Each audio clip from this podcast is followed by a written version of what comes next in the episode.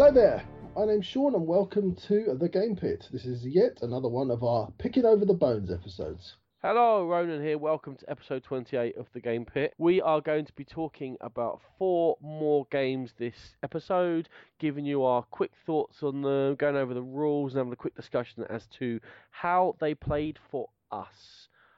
This week, I am going to be talking about two relatively quick card driven games that's Splendor and Valley of the Kings. Sean, what would you like to talk about? Well, Ronan, I am going to be talking about Vikings and Fauna. We just want to give us a quick thank you to everyone we met at LungCon 3 this past weekend. Everyone who we met and played games with and met around the place and possibly even in the bar. Thank you. We had a fantastic weekend and we hope you did too. And as always, you can catch us on 2d6.org along with a whole host of gaming goodness. And we are very proud members of the Dice Tower Network, along with the very best in board gaming podcasts.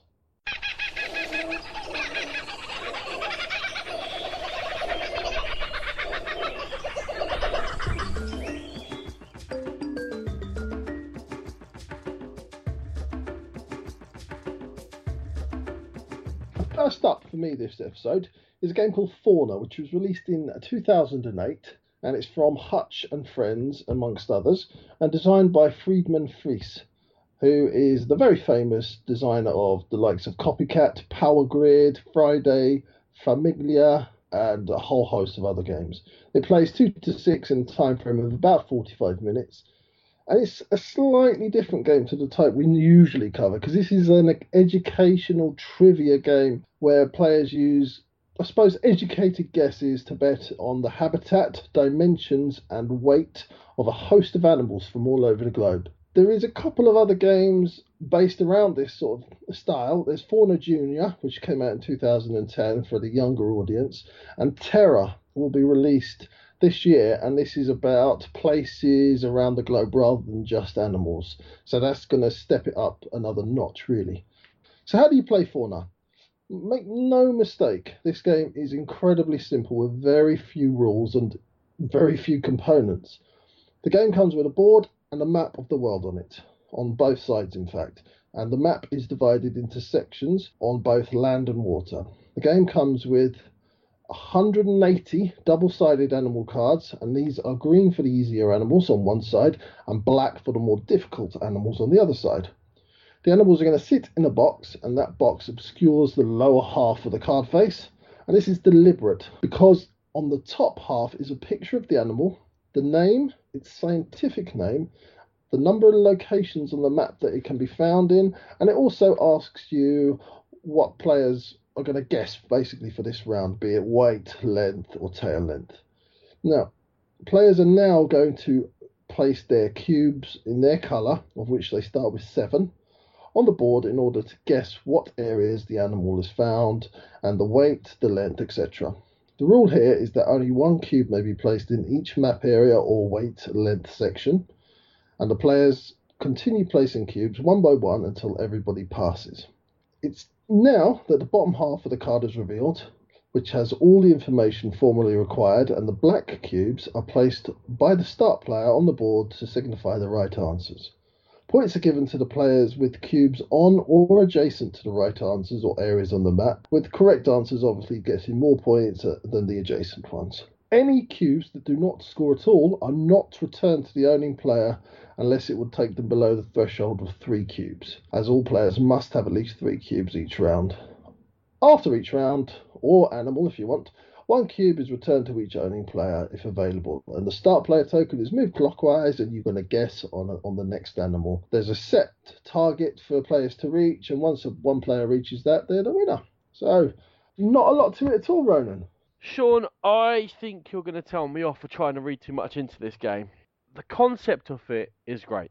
Okay, in theory, this idea of it being fun and you're sort of given a guess as to where these animals come from, how big they are, and all the rest of it it it does, you know, it, it sells easily to me. But the reality is, it's just a total, total guess fest. Everything is so obscure. It's so I have no idea whatsoever. I just have I, I don't know. Is that particular animal in the Horn of Africa or the Great Rift Valley or Rhodesia. These these are all areas on the board. I, I, how am I to know this? Well, I think you are, and as you've correctly guessed, I, I'm going to take you to task for reading far too much into it. It's an educated guess. You guessed the right area. In fact, in that you think these animals might be in South America, in Africa, Asia, wherever you want to go. They are they land or they water? If, if they're birds, that's not always. Some of them live in and around water areas. So there are slight educated guesses, and it's just fun learning about where all these animals come and what did you guess right? The weight, the the length, the weight of these animals. It's it's educational because sometimes you look at these things and you think, oh well, it's definitely got to be that big, and then it turns out to be absolutely tiny or completely massive, and you're way out. I just I just think it's a lot of fun. It's one of the few games that I could probably play with my mum, and that's, that's, that says a lot because she would get it immediately. It is not so much a gateway game; it's just a game that I think anybody could sit down and have a bit of fun with. No, there's tons of games you can play with your mum. They're just all rubbish, like Snap or LCR or uh, all these games that are just complete. This is random. What what continent will you find a honey badger on? Europe. it's Africa, apparently. I know that 'cause I watched the Dice Tower review. You can't. You, you just. You think it's. A, you're saying it's an educated guess. It is not an educated guess. It's just a guess. We know nothing about the world around us. I've played it a few times with different groups of people, and we are uniformly rubbish at it. Also, not only is it a complete guess fest, it's a complete guess fest that throws annoying Euro mechanisms in there, like the scoring and you you having to count up, and it's it's not even like a, a quick fun guess fest. When you start trying to explain the scoring to people, or you try to explain the scoring to your mum, she's gonna go, "What? What? Because of how many areas I score what per what, and the adjacents of, of who with the her? And hold on, say you had guessed Honey Badger and chucked four or five of your cubes into Europe, what would have happened to those cubes, Sean? You would have lost them, but You'd that's have what- lost you- them. The game punishes you for not knowing stuff. How is it a fun, like, friendly game when it's punishing you? You've just got to realise that you you don't push yourself. That's it. Because otherwise, everyone will just fire all their cubes every turn, get them all back, and you just got. If you're not, if you're not completely sure, or you're not haven't got an inkling of where things might, you might just go gentle on the cubes and save some for your next round, where you might have a better idea of. Of guessing the animal, I, I really think you're, you're firing too much into this Sean, poor little game. If I haven't got an inkling what the right, the right answer is, I shouldn't play. That's what you're telling me. If you haven't got an inkling, you have a guess. It's not. You don't always have to know things. You can I have a haven't little guess. Like, how many different land areas are there? 40 or 50? And, and the chance of me getting it right is not good, and then I'm just going to be punished. Because my cubes come dribbling back to me of one per round. And if I get behind that far in cubes, when you get the easy ones, like a sea creature that's in most of the areas, I then don't have the cubes so that players who've got them left, who got lucky before, have got the cubes, they'll score more points, they'll get in the lead. I then have to start taking a risk in order to try and catch them. Because of the odds, I'm probably going to miss out on that risk, lose more cubes, get further behind. The game that we played at London on board and my subsequent games, I would say eight out of ten people get the right continent and the right areas. No, you're ma- one person will. One person of the four or five players. no, you're The no, right you're area wrong. will be found amongst all the cubes that are on the board. But 50% of the cubes are just getting wiped out all the time. Eight times out of ten, eight time, eight animals out of ten animals, people people's cubes will all be in and around the same That's, area. no, you're 'Cause they- talking crazy. No, no, mate, absolutely not at all. It's that has been my experience of every time I've played this game. Mostly, sometimes it throws you a complete curveball, and you're like, "Oh my god, I didn't think that'd happen. I thought that, I definitely thought that was in Africa, and it turns out to be in Scandinavia or something." I played this game with an 11-year-old boy who managed to guess a good amount of times, seven or eight times out of ten, as I said before, roughly where the habitat of these animals were, roughly how big they were, roughly how long they were, roughly how long their tails were, whatever the question was. He, he he made he made good guesses. Now I don't think he was completely lucky. Sometimes he might have been lucky, but he couldn't have been lucky all the time. He always had a general idea of where these animals might have been. Now, yeah, it is a bit of a crapshoot sometimes, but I, I don't I don't mind that in a game this light. Okay, look. I, I kind of, of sound like I hate it. I don't hate the game. It's not completely awful. It's just, uh, it's not very visually appealing. It's not all that fun because it's a bit too frustrating. It's a bit arbitrary. People can just get lucky with certain guesses it gets to a point then when you have to start following each other around the board. If someone goes into South America, I have to go into South America, and the next person goes into Africa, I have to go into Africa because if they get it right and you give them like a monopoly on an area, then you're going to lose all the rest of your cubes. So you're kind of hedging your bets just to not get punished by a game which is sells itself as being a family game and a fun game and a friendly game, and it's not quite that. Okay, if you want to switch your brain off, which is the opposite of what I want to do in a game like this. I want to be intrigued by the questions and have some sort of a clue and, and sort of have some deduction to how it's going. Maybe chuck some cubes down and somehow get some feedback on how close we are and go from there. That would be better off. This is just turn brain off, throw cubes at the board. It's almost like going, going, gone with, with an animal aspect to it. It's okay, you know, I don't mind it happening to me sometimes, but definitely not one I'm going to seek out. Sean?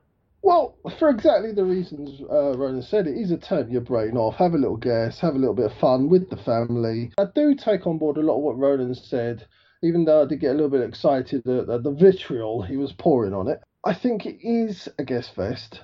It doesn't really hold up to multiple plays, but I think for every now and again to learn about the world, to learn about animals, it is definitely a game that I'll be looking to play with in the future with my son. I bought it for that very reason, and I think it is a nice little addition to my collection. I would heartily recommend this game to families with younger children who just want to learn about the world. Ronan mentioned earlier that we know nothing about the world around us. Well, how about this for a starting point? It's an easy game, easy to pick up. I think, despite Ronan says, it is a lot of fun and it's a great game to play with your family and your younger children. So that's Fauna.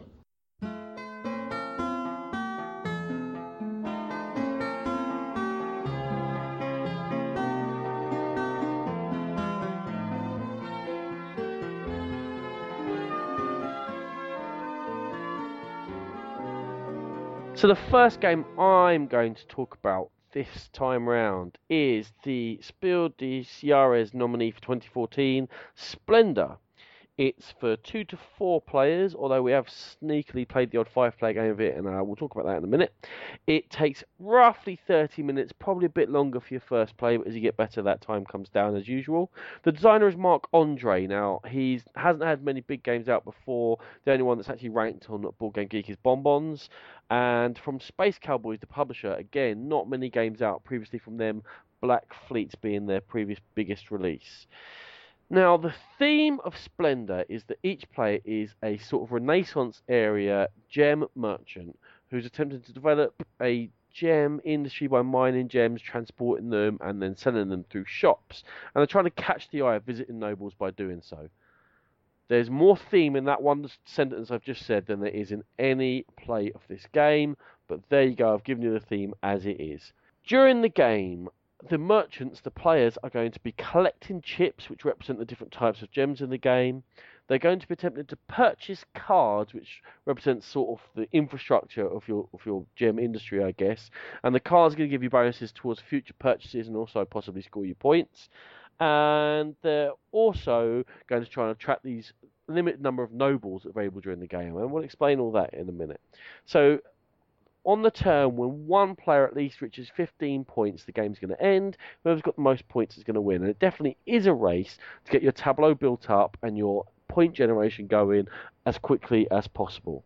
There are six colours of poker chips in this game which represent the gems. There are five colours of gem and one which represents gold, which acts as sort of like a wild card, and I'll tell you you can get them. There are three layers of cards, and they are laid out in rows. And four of these cards, generally in a four-player game, are available for each level for the players to buy. So you're looking at, at 12 different cards. But to start with, you're not really going to be chasing the bigger cards because they are quite expensive. They have a cost in the bottom left hand corner, and it's going to be a certain number of gems. So it might be for the small one, possibly, let's say, two blue gems, a green and a red. However, For level two, that's going to get more. You're going to want four of something, two of something, one of something, something along those lines. It all mixes up.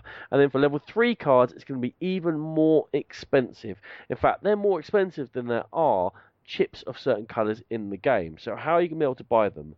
Because when you pay the cost for a card, you take that card and you put it in front of you as a tableau. Now that card is going to be one of the five colours of gems. It is now going to count as one of those gems towards all future purchases. So if my first purchase is a red card, from now on a card that costs a red, a green, and a blue is just going to cost me a green and a blue. Simple as that. And I can build more and more and as many I want as I want of these cards in my tableau in order to help me towards future purchasing. So how do we do it? Well, on our turn, we can do one of three things. We can either collect gems. When you collect gems, you collect one of three different colours, or you can collect two of a certain colour as long as there's a certain amount left in the stock. You can't just empty the stock out. And there's not a lot of um, gems in the game. It depends upon player count. The second thing you can do is then, of course, purchase cards, and that's just by paying the cost either in cards already laid out in front of you or by having to throw gems in, and you get the card and place it in front of you. Now, the card may or may not come with victory points. It's more likely that the cards in levels 2 and level 3 will give you more victory points towards that 15 victory point total. And the last thing you can do is reserve a card in the display. You can only have a maximum of 3 cards in your hand, and if you use your turn to reserve a card, you pick it up and you take it into your hand, it gets replaced immediately, but you get one of the gold wildcard chips, and that can be used to spend as any colour towards any card you wish to buy. The last thing you can do to score points is attract nobles. Now, there's a set of an amount of them come out randomly for each game, and for each of those, they're not looking for chips to attract them in, but they're looking to see how good your business is, how good your infrastructure is. They want you to have a certain number, a certain colour of cards in front of you.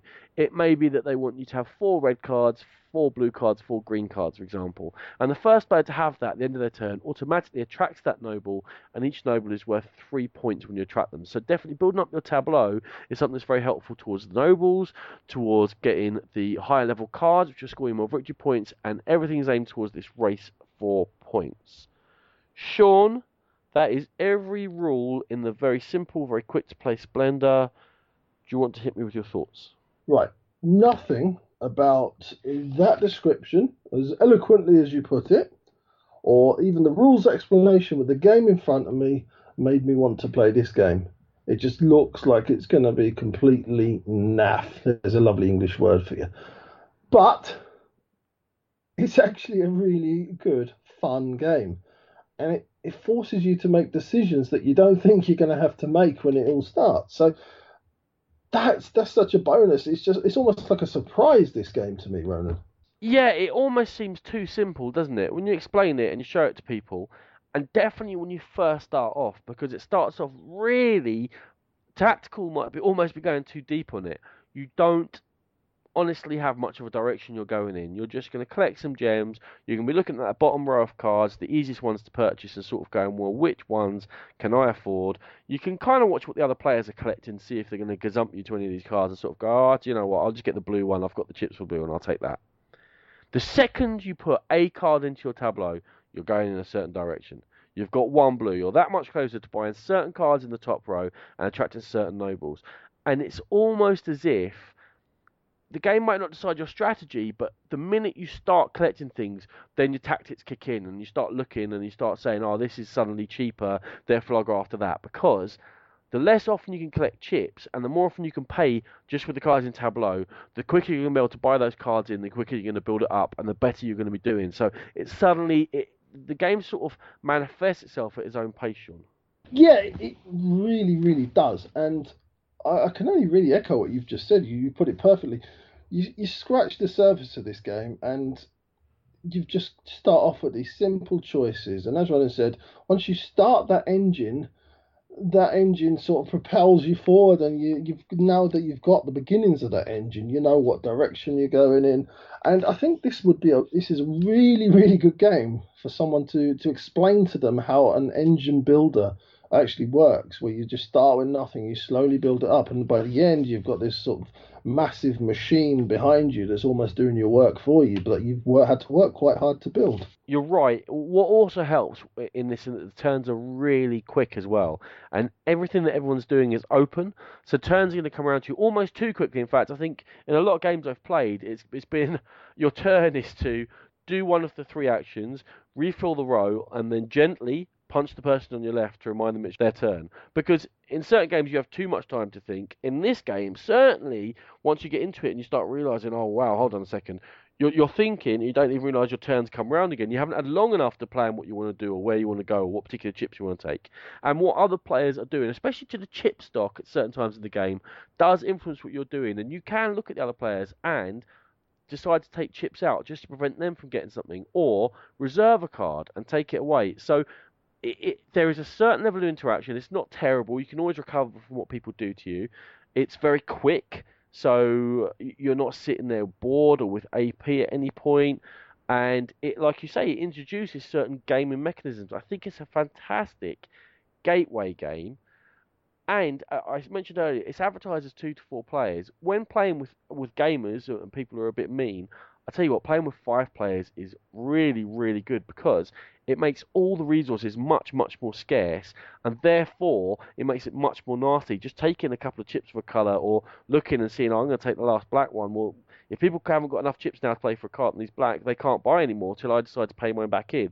You can start playing it as actually a little bit more of a gamer's game. Not to say it's adding too much depth to it, but it, that that resource sort of denial of other people really makes a difference. I think it really scales well from two to, as you say, five players if if you want to push it that far. I also think the other end of the scale is quite gamey as well. Because it's very zero sum, it becomes very in your face. You know exactly what the other person is going for. So and you have the power to deny them. That as you said, that reserve the card option can be really, really verging on mean sometimes because you can just take a card that you know somebody else wants. It can, yeah, but because they limit you to only three cards in your hand, it's not so bad, right? Because you, you can't keep on doing it, and also cards will get renewed straight away. And generally, you, the most you can do is kind of slow someone down, but also you're taking a whole turn to do it. If you need that gold chip, it can be really handy.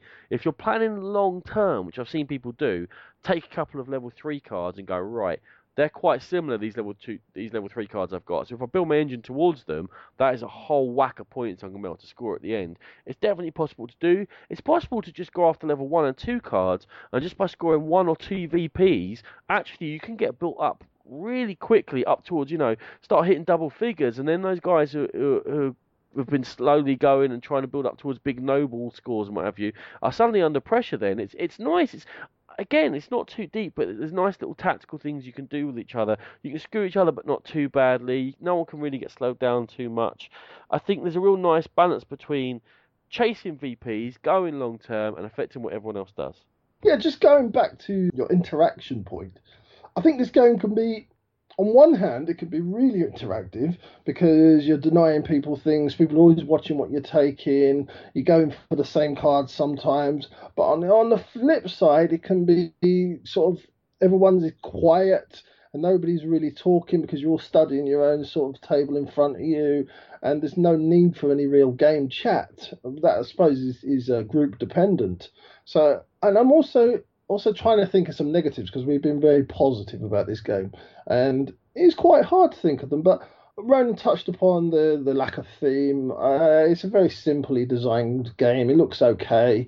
Um, is there a runaway leader potential in this, Ronan? Well, once obviously someone's got their tableau built up and it's impressive tableau and they're they're paying for cards with it automatically, then yes, they will start doing very well which is the bad news. The good news is that oh, they're going to be doing so well that they'll win it very quickly. Once someone's got an engine that good going on, it's not going to take them long. They might need to just pick up one or two chips, and then they can just get level three card, level three card, level three card. Game's over. So it's almost you don't realise how fast that runaway leader is running until they steam past you, and then whoosh, they're over the horizon and they're gone, and it's game over. So it's not sort of one of those ones where someone gets in the lead early and then they're just creeping away slowly throughout the whole game, and no one can do anything to stop them. It, I think the game's firstly, it's not that long for it to be like that, and secondly, I think that in terms of points, how you think you're doing, generally, if you're going to score points early and you're trying to rush to 15 points, you, your engine will not be as good later on. So, but those players will be coming from zero points. So, so both sort of approaches are perfectly valid. I think, Sean, last thing I did want to mention is it's a very simple thing. Uh, uh, you'd have thought little gems would have represented the gems in the game, or, or it could have been just cardboard tokens or cards or whatever you. The fact that they're using decent, weighty, fairly big poker chips, not the greatest quality in the world, but but they're they're pretty nice. I think that does add something to the game, a little physical thing. If you want to collect chips, there's always people always playing with the chips they've collected. There's there's something physically satisfactory towards having something like that that's nice and weighty. And you've been our components man, surely I was expecting you to comment on it. For me, it's the fact that they're big and they're visible. They're they're really you can see across the table whether it's two, three, four, or five indeed people. You know exactly what they've got because they are quite big. They're very they stand out from each other really well, and that, I think that that adds to the game. You're not constantly having to stand up. Look, oh, what have you got? How many of them have you got? It's easy. You can tell immediately. So yeah, they they look they're decent. It looks nice. The, the pictures on the card look nice, but you tend to forget what the pictures look like because you're always concentrating on those little gem pictures. So you, to be honest, the pictures kind of blend into one, one another for me. But yeah, it's perfectly nice looking game. Cool. So, Sean, do you want to give us your final thoughts on Splendor? As I said, didn't think I was going to enjoy this, and I did actually enjoy it uh, well, once I played it. I can see why it was nominated for the Spiel des Jahres because it's very, very accessible and it teaches people about a specific mechanism within a game. And I think that's what the Spiel des Jahres tends to be about very accessible games, games that anybody can come and pick up and to bring new people into the game in fold. It looks fine, it looks good, it plays well with all the all the player numbers, and I think it's uh, it's a it's a good game. I wouldn't necessarily buy it. I don't think there's enough in it for me personally to go out and buy it, but I'm more than happy to give it a game at any time. I think I have been pretty positive all the way through, but all the positives are everything's good. Everything's good about it. The components are good, the gameplay is good, teaching it is easy. You're right, it's very accessible, easy. It's it's a good game. That's all I could go with it. If it takes half an hour, sit down, smash through it.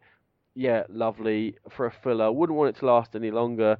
I, it's not the best game I ever played, but it's definitely worth if you play with with newer gamers, younger gamers, if you're teaching a lot of game group, whatever, I think Splendor is, is a worthy addition to your collection because you will get lots of use out of it because casual gamers just seem to eat it up. So a real worthy nominee for Spiel des Jahres and a decent game, Splendor. I sing of the tales of the wanderer, the rider of Yggdrasil.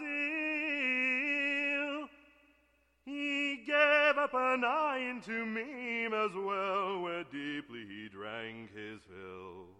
For nine long nights old Har hung he in search of the spoken spell. The runes that he found drew sounds for man, and down from the tree he fell. My second game of this episode is Vikings, which is originally released in 2007 but has just been re released. And it's published by Z Man Games, designed by Michael Kiesling. And Michael uh, designed Tikal 1 and 2, Java, Mexica, Asara, and Coal Barons, among other games. Plays 2 to 4 with a playtime of about 60 minutes. And it's an economic game loosely based on Viking life and times, with elements of tile laying, worker placement, and a rather unusual method in gaining tiles and workers. So, how do you play Vikings?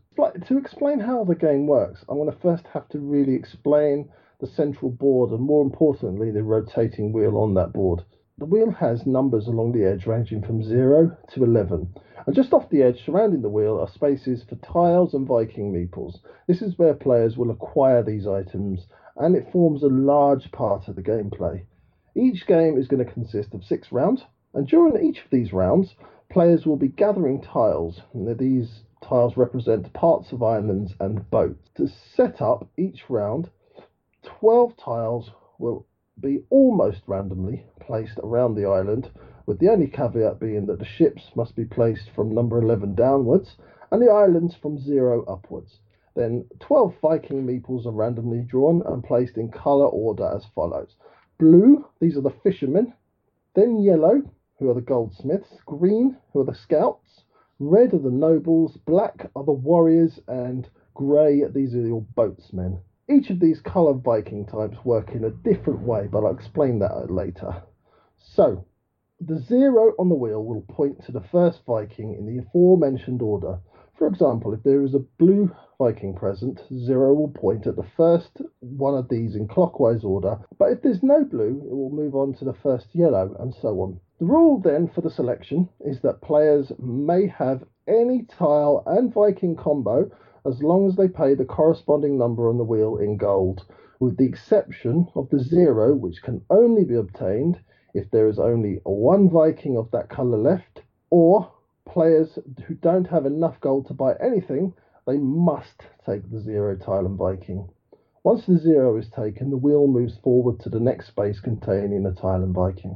So what happens when the players obtain this tile and meeple? So each player has a base or a homeland that has spaces to place tiles horizontally for each colour Viking, with blue at the bottom up to black and the very top row reserved for the ship tiles. The grey boatsmen don't have a section, but we'll talk about them in a little while. When the players obtain a tile and Viking, they place the tile they place the tile in their homeland, with the general rules of thumb being that at least one side must be adjacent to another tile or base, it must be the right way up, and tiles in that row must match sea to sea or land to land. The boats can be started on any of the first three spaces, but must then be placed adjacent to another, but spaces 4 plus can't be placed until the first three have been filled. Once the tiles have been placed, you have the opportunity to place a Viking on the just placed tile in the very Carcassonne style, but it must be placed on the designated row for that colour Viking. If you can't or do not want to place a Viking, then it's placed in your personal reserve. Before I talk about scoring, I just want to talk about ships and what they do. Ships work vertically and threaten all Vikings in that column down to the row matching the colour of their sail. Any Viking on the vertical column threatened by a boat will not score and is redundant unless there is a warrior, which is the black Viking meeple, blocking that ship. That is the warrior's only function. Once a warrior blocks the ship, then not only do the other Vikings in that column score, but the ship itself earns either points or gold. Now, at the end of each round, you get the scoring, but even the scoring differs. In rounds 1, 3, and 5 is small scoring, and 2, 4, and 6 is large scoring. In the small scoring rounds, you only yield gold, which is provided by your yellow goldsmith. The large scoring means that everything scores and goes something like this. Firstly, the Grey Vikings, remember them, the boatsmen, they come into play as players can spend them to place Vikings from their reserve onto the base. The boats score if they are blocked. The red noble Vikings score at two victory points each if they're not threatened. The scouts score one victory point and one for each goldsmith and fisherman directly below them. And in the sixth and final round, the fishermen, these are the blue guys, we haven't mentioned them yet, they come into play. Each fisherman feeds himself and four other Vikings with a bonus for overfeeding and a penalty for underfeeding. Other endgame scoring is for the largest complete island, the most complete islands, and the player with the most unused boatsmen left. There are advanced rules, and this version adds an auction to be start player, change how the boatsmen work, and brings in additional tiles that shake things up a little and makes the tile selection stage even more important. Now, I'm bored of talking, Ronan. What do you think? Well, I am going to take the Sean role at the start of this and say to you that, firstly, the game is really well produced. All the bits look fantastic. It's visually appealing. The colours are striking. However, as well as being colourful and there being spatial aspects to components, both these things tie into actual mechanisms within the game. So the colors are valid. When you're looking at something and it's a red sail, for example, that means something. And when you're looking at the colors of the Vikings, that means something and they tie together. And I find that really fantastic. That a lot of time when you get a lot of chrome and good looks in the game, it, it's it's almost distracting or it doesn't particularly mean anything. However, in this case, the visual design and the mechanical design of the game have been tied together beautifully. Yeah, it was one of my major, major points I wanted to make that there's there's no waste in this game. Everything ties together. Everything works Unlike together. these presenters. Well, indeed, indeed. Everything everything works for a reason. There's nothing there that's just for art's sake. It's it's all because it integrates with the game. And that that again, as Ronan said, it really fascinates me how they've done this. So also the wheel in this Ronan plays a big part of the game. It's very clever. It makes you think even about your tile selection. You might want something that you can't really afford, but are you going to spend all your money to block somebody else because you see they're getting close to finishing an island or or they're getting too many red nobles and you don't want them scoring? And it, that is very interesting how that all works. There's even tales of people, and I've seen it myself, people just spending all their money so that they can get that zero tile to stop somebody else who hasn't got as much money getting that zero tile. So there's a lot of strategy just in that one wheel. In terms of the way the rest of the game works, if the selection of tiles and Vikings were done in a different way, it could be a multiplayer solitaire game. It could be that you're just building your own little tableau, dealing with your own little threats, and just operating in your own little world.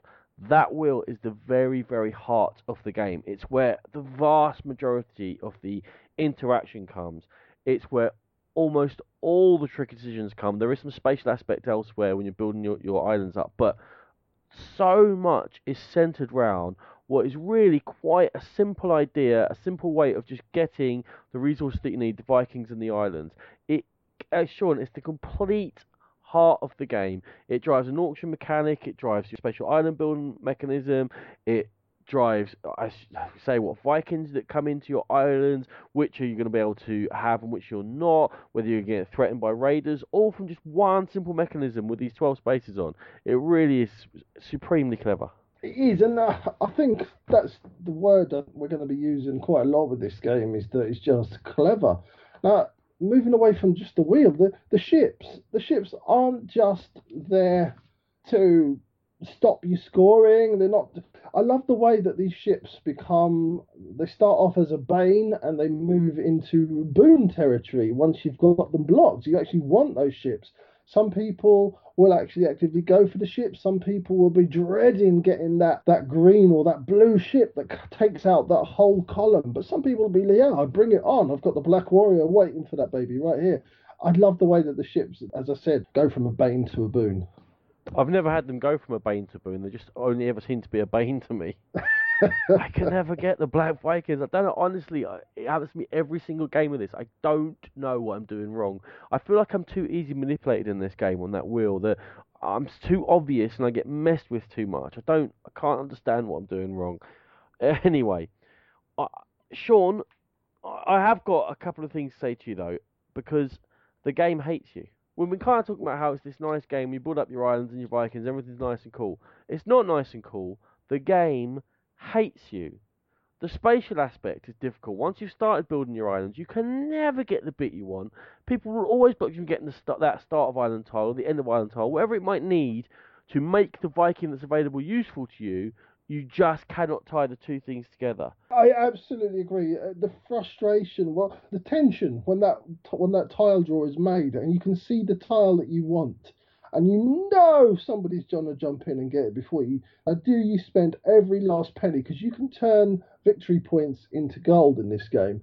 Do you spend every last penny you have and victory points to get to that tile first, or do you leave it, which is probably the sensible choice, and then someone is bound to steal it? There is a lot of tension in this game.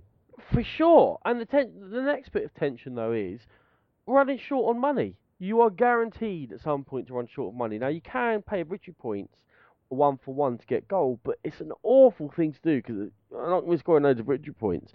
And oh, once you run short of money and people realise this and start stitching you up and just leaving you with the rubbish zero or the next one is worth six, and you're just stuck taking rubbish tiles all the time, just head in hands, just a, an absolute parade of Vikings waiting for you to get some boatmen to get them across to your islands.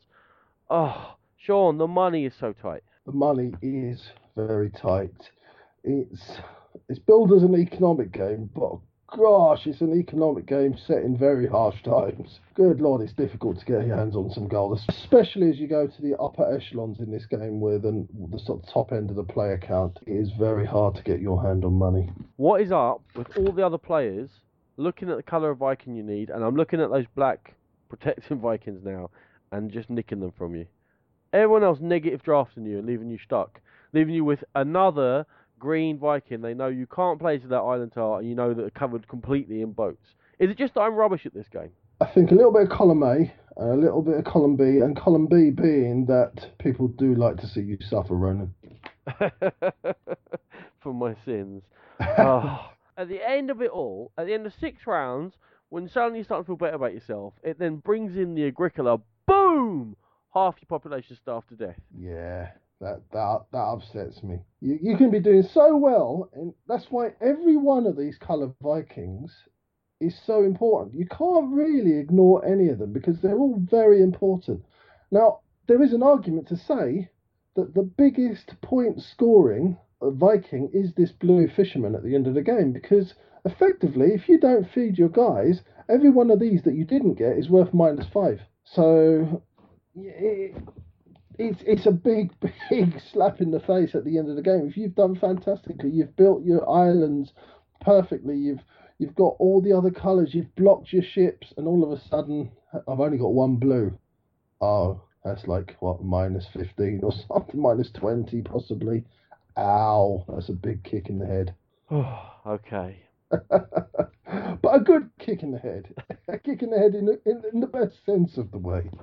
The other thing I'll say to in terms of when you start playing this game, it is not the easiest game to get a grips with when you first start playing. Most specifically, it's not so much that the everything's very difficult to learn the rules because when you're playing, it's quite simple. It's more that it's very hard to tie those initial actions into any sort of a strategy. It's very hard to see the importance of, of having the fishermen and feeding your people.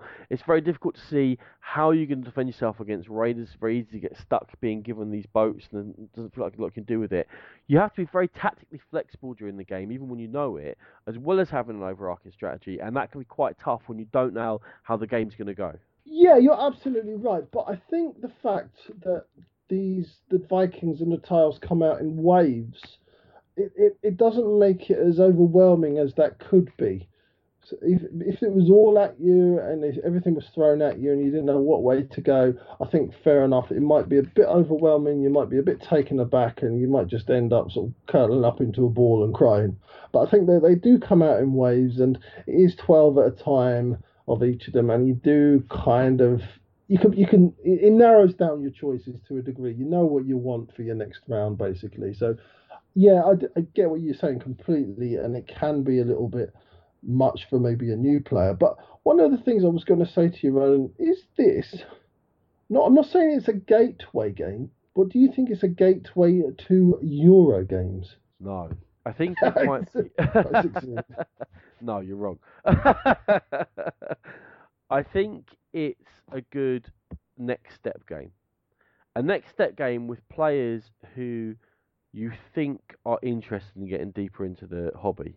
There's certain players, you know, that you play a gateway game with them and you think they've really enjoyed this, but you know what? I think they just want to play gateway games. I think, you know, what we would call gateway games, which is cool, you know, more casual games and, and no problem. Maybe like Splendor we talked about earlier, or maybe even Fauna if you don't like them with players who've played those gateway games and they're showing interest in deeper mechanisms, and you think, I think Vikings is a great game to then move them on, because, like I said, it, you're just choosing from a wheel, so mechanically it's not that difficult, but it kind of shows you how the decisions you make in the game can ripple throughout six rounds, and that later on you may be paying for decisions or benefiting from, in fact, the decisions you made earlier it's also a game that you're going to get better at as well. I think more experienced players definitely have an advantage at it, um, and, and be able to plan ahead. And I, I think that for a next step game, a game that you can get better at is something that's that's a good one to go with because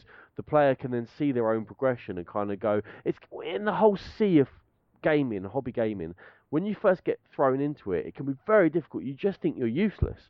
You just think, oh man, all these people have played so many games for so many years, and they know the rules so many games, and they own hundreds of games, and they're just going to beat me again and again and again and again, which does happen a lot. So to have a game in which you can get better at, and it doesn't take 20 games, it only takes three or four games of it, I think can be very encouraging to players who are coming in who want to you know swim a bit deeper into the waters of hobby gaming and are, and are ready to make that that strike out. This is a good one for those. Right, I think we again we've been quite complimentary about this game. I just want to run through a couple of. I, so I gave you five reasons why the game hates you. but in a good way. I think uh, these are really, really nit- nitpicky do you really get the feel that you're playing as a Viking in this game? That's the only thing for me is the theme isn't isn't in the great. I think you can play with anything really, but and those island tiles. Sometimes it's quite quite difficult to work out which way they're up. They're all very samey, but they are very very small problems. Now I've got a question for Ronan. Now we did mention that there are advanced rules for this game. I've only played with them the once, so I don't I haven't really made up my mind whether they add to the game, take it away from it. I've got a suspicion that I'd rather play the basic game a little bit more. Uh, Ronan, you've played it a little bit more than me. What do you think?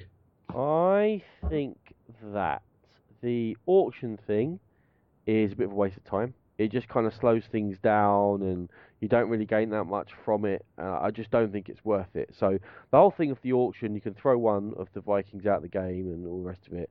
I just think that's a waste of time. The whole boatsman only be able to move one Viking at a time does may obviously make it more difficult, which I think is good if you're all good players of it. I think it's really harsh for new players of the game, but if everyone's quite competent at the game uh, to bring back that sort of punishing aspect of it, rather than everyone just being very successful, I think it can be nice, but only with certain groups. And with the special tiles, I actually think that that adds a fair bit to it. With the special tiles, you get to choose if you're one of the first four people to pay the most they can for a tile.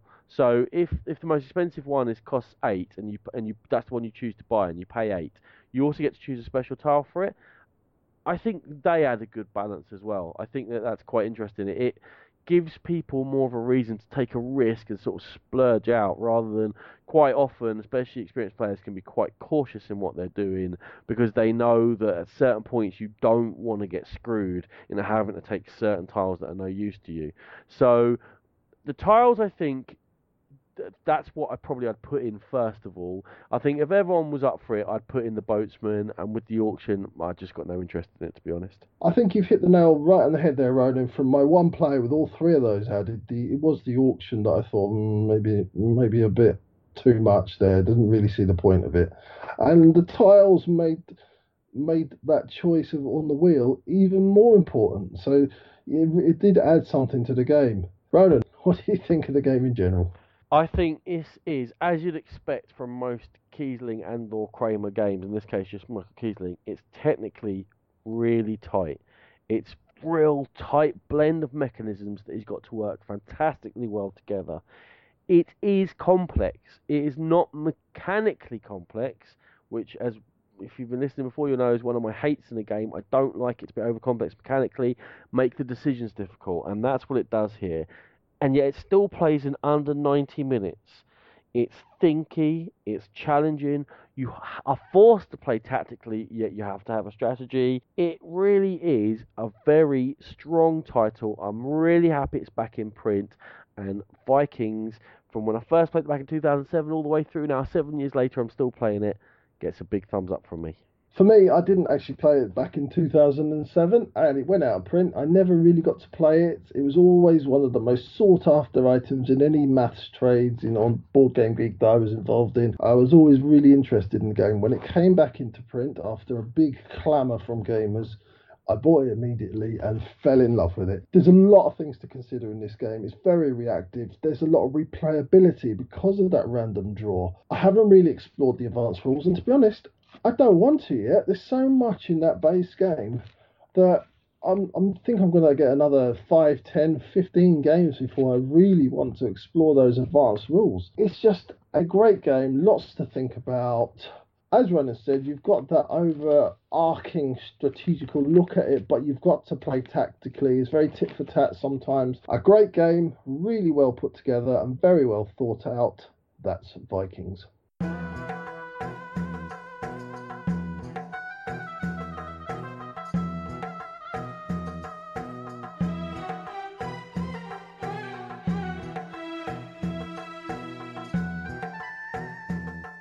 So, our fourth and final game we're going to talk about this episode is Valley of the Kings. This is a game for two to four players, reported playing time of 45 minutes, which isn't far off. It is designed by Tom Cleaver, who has designed some smaller games, but none of them are yet ranked in Board Game Geek. And this is published by AEG, one of the biggest American publishing houses with the likes of Love Letter, Smash Up, Trains, Thunderstone, and more and more.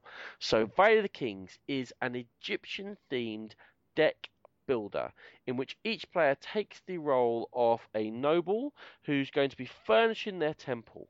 And the big sort of selling point to this one is, as well as being a deck builder, it also has a mechanism which I think we're going to call deck breaking, because you're going to have to get cards into your deck. However, you're going to have to remove them from the deck and use them to furnish your tomb, so they're out of your deck in order to score points at the end. But we're going to get to all of that. So each player starts with an identical deck of 10 cards. Each of these cards is worth one gold when trying to buy cards during the game, as in most deck builders. It's worth one victory point if you manage to entomb it into your tomb during the game. And there are four varieties of those cards in your starting deck, and they each have a different type of action you can perform with them.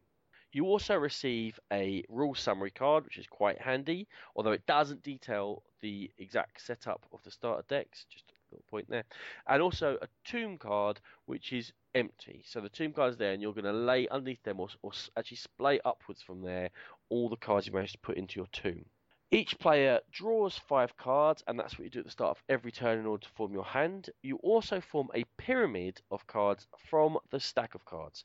Now, the stack of cards is made up of two different levels. They're level 3 and level 2 cards, and all the level 2 cards go on top of the level 3 cards, so they'll be available first during the game. The pyramid you make consists of a row of 3 cards, and above it a row of 2 cards, above it a row of 1 card, and they come out randomly out of the stack and available to buy during the game are only the cards in the bottom row, and those other cards will fall down. It's called crumbling into the bottom row, so you can see what's coming through during the course of the game. The last bit of setup is just to take one card off the top of the stack, turn it over, and form something called the Boneyard. It's basically a discard or a trash pile, and there's certain cards which are going to interact with that Boneyard during the game, so you just have to start it off with one card. Now, talking about those cards in the stacks a little bit more. They come in sets. There are two of each particular card, and there are different sets. For example, there are statues in the game, and there are seven different types of statues in the game, and there are two each of each of those seven different types. There's also things like books, there's six different books in there, there's canopic jars, there's four of each, there's sarcophagi, three of each, amulets, five of each. You get the idea. Also, in those stacks, as well as those sets of different cards, there are unique artifacts. Each card in the game is going to have a gold value, similar to what I said about the starting cards. That's how much they're worth when they're in your hand you're trying to purchase. They're going to have a cost in the top right hand corner. As normal deck builders, that's how much gold you have to spend in order to purchase them. They're also going to have an action on them. So, on your turn, you play all five cards from your hand if you choose, and you, you can use them to do one of three different things. First of all, you can use them to buy cards. So you add up the value of cards you wish to put together towards purchasing a particular card, and you say, here you go, here's my to starting deck, here's my three one gold value cards, I'll buy that one value canopic jar, for example. That card then naturally comes into your discard pile. It's available for you when you shuffle up and redraw from your deck. The second thing you can do is all cards have got actions on them, and each type of card has got a unique action. So each individual one of those six books has got an individual action to them, and like I said, there's there's two of each in the game.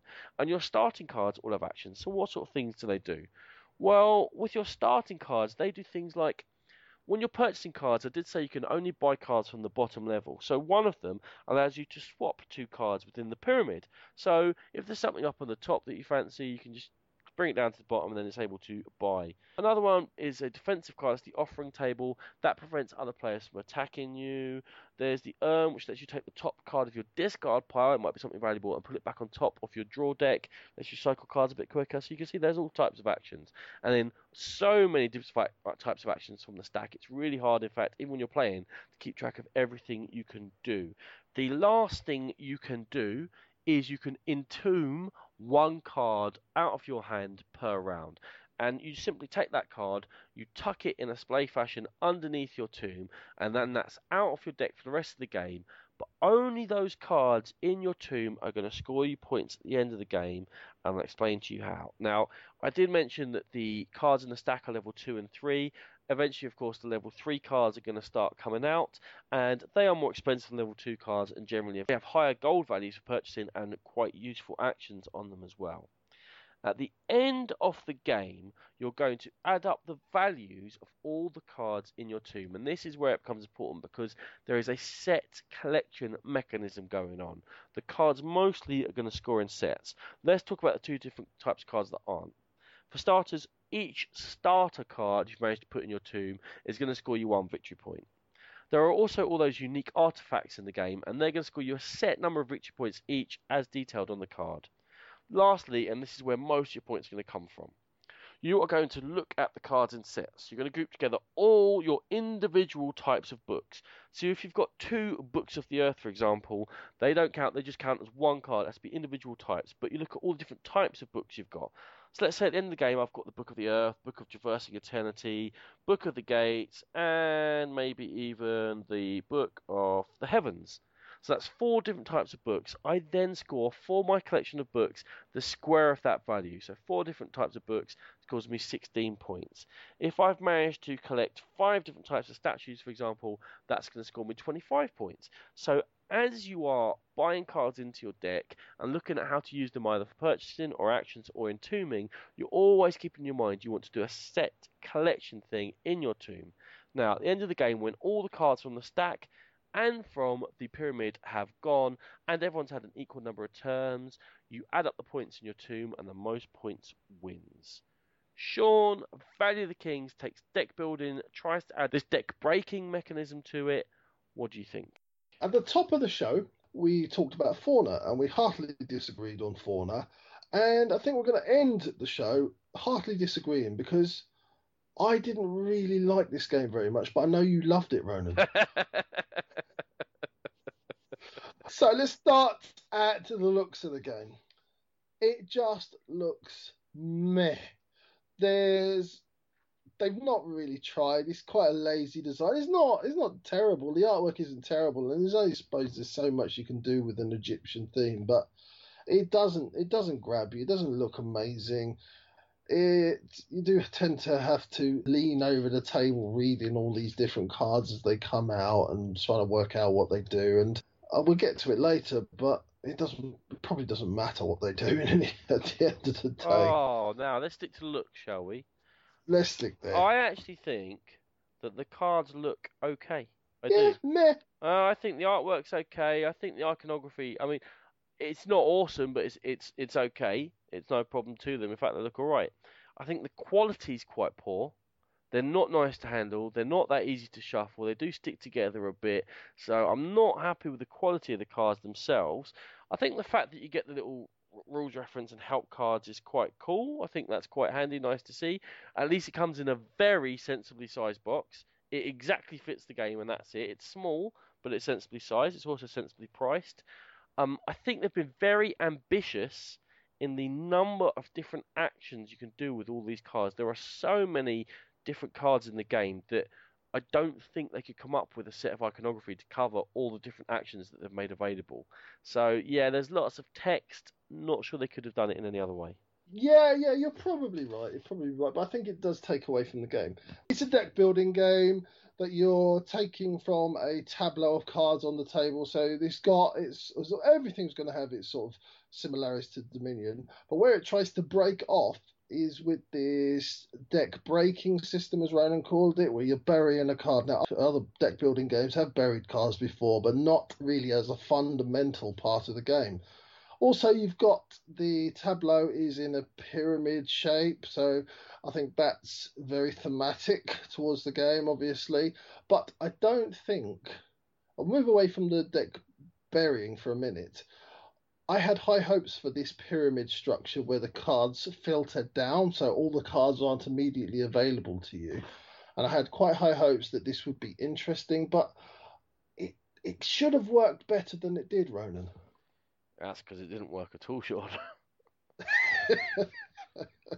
you only have three cards to choose from. A fair amount of the time, you, you maybe can't afford one or two of them. So you've got one or two cards to choose from. Who wants to buy, play a deck building game where you can only choose from one or two cards? I think they tried to make uh, the the filtering down, the toppling down of the cards from the top, uh, like strategic or tactical rather than strategic. Sorry. All right, well, so, so let me ask you a question: How many times did you consider how the pyramid pyramid was going to crumble when you're buying game, cards during our games of this?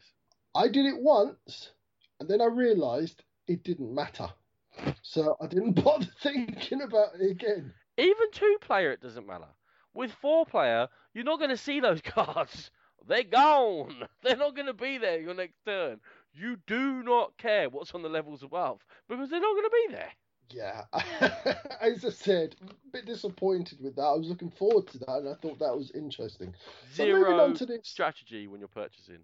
Zero strategy. oh, indeed. Whatever Move you can on. afford, and just to jump in quick, and I'll keep jumping on top of you, but also think they thought it would be more strategic because you'd be playing cards for actions from your hand, but you can't. Your hand needed to be bigger because you cannot play for actions and afford to purchase and entomb regularly. You cannot do all three. So you're just not manipulating. These these cards that manipulate the pyramid just get thrown away because they're rubbish. Next. I think yeah, I think you're right. I think what they were hoping is that there would be a decision to make whether you whether you In drop a card in the well, steady on, steady on.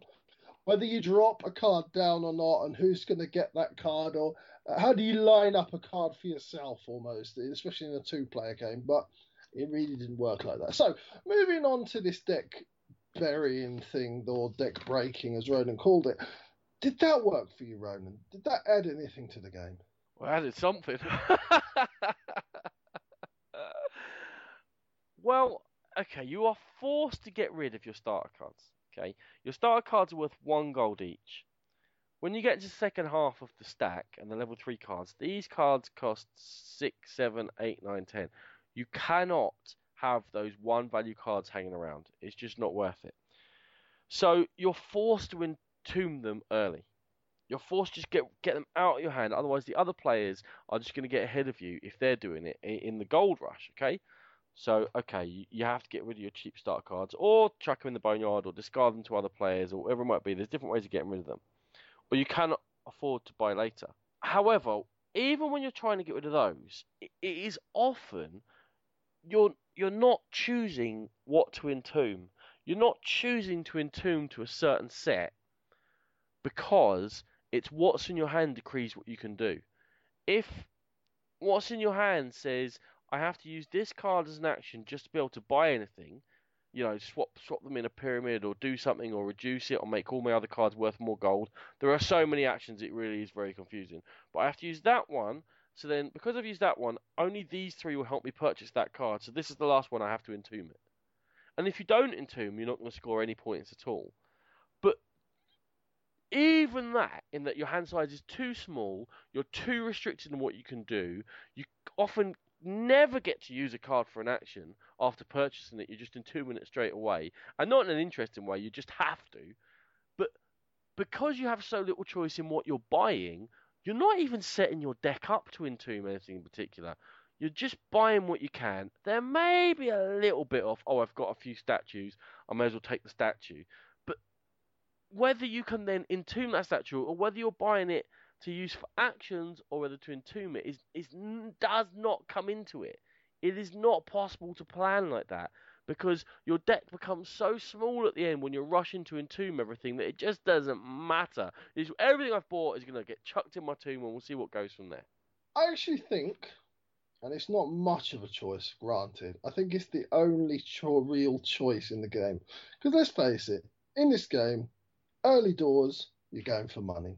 So you're just getting cards that are going to give you a little bit more money to prepare for the better cards coming in. Later on, all you're doing is entombing. So I think the, in the middle of the game, you do have that choice of what sets you're going to go for, what what you what you're going to entomb and when you're going to entomb it and what you're going to risk. And it's When a very very When? You can't choose when. Just you can't- if it's in my hand and I don't need it right now to buy that card, I'll entomb it. But often the ones you want to entomb, you can't because you need that money. And and and, and the end of the game, you know yourself, so many cards come out that let you entomb stuff that I was left with what two cards at the end of my last round of the last game we played. I Oh, yeah, two cards I had. yeah. Oh, 100 percent. The last, the last. I meant there was maybe, and when I said there wasn't much choice, I meant maybe I made three choices in the game. that that game, that game, that card might benefit me a little bit later on, but you know what? I'll take a risk and entomb it. That's it.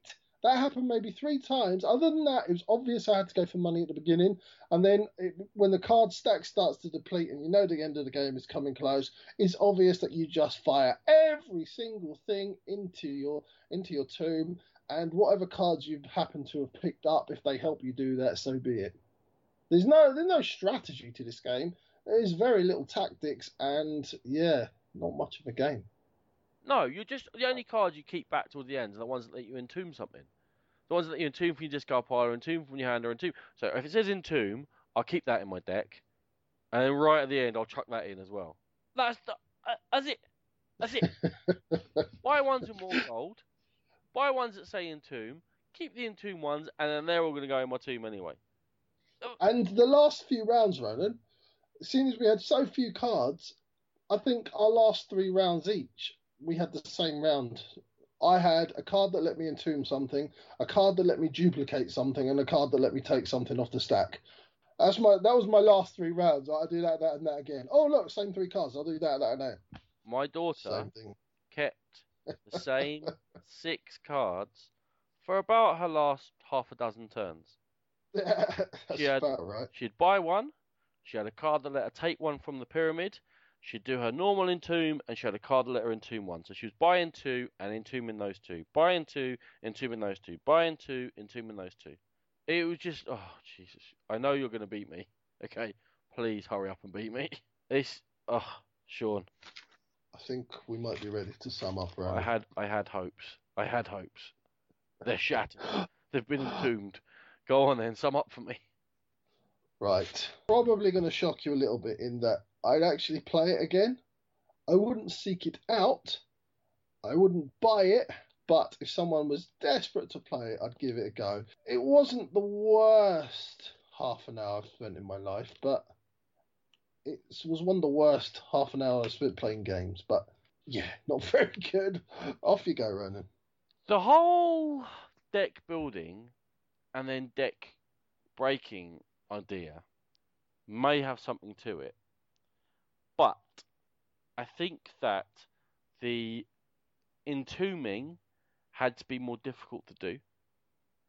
I think that your hand size needs to be bigger so that you can use the actions in an interesting fashion. But I think they couldn't do that because then everything became overpowered there are so many different actions and so many different connotations of actions. You could screw with each other, although it almost became pointless because then the other person would just start screwing with you back and you just swapping rubbish cards backwards and forwards. It just does not work in this game. The game happened. We shuffled some cards around. I mean, we had people coming over and sitting next to us at, at LongCon at the weekend watching us play this a few times asking questions, and we were just like, I don't know. And why is that happening? I don't know. And why are you entombing that card? I don't honestly know. It's just, I don't know. These cards are moving around, and I have very little impact on what's happening. When you build a deck in a decent deck builder, you're doing it for a reason. I'm, I'm going to train this card and this card and this card and that card. And then they're going to come together and work in this fashion, which to allow me to do this. This is not like that. There are so many different actions. You cannot chain anything together. you so often have to just get rid of cards as soon as they come into your deck that they have no value to you. You don't care. It it it's almost a game that happens to you by accident. You could almost, I I mean almost, blindly deal each player 20 cards out the stack, flip them over, add up the set, score the points, and you would have the same amount of input as you have playing this game. It's not the worst game I ever played, but it's probably the worst game I've played that came out in 2014. It just wasn't very good, I'm sorry, and that was the very disappointing Valley of the Kings.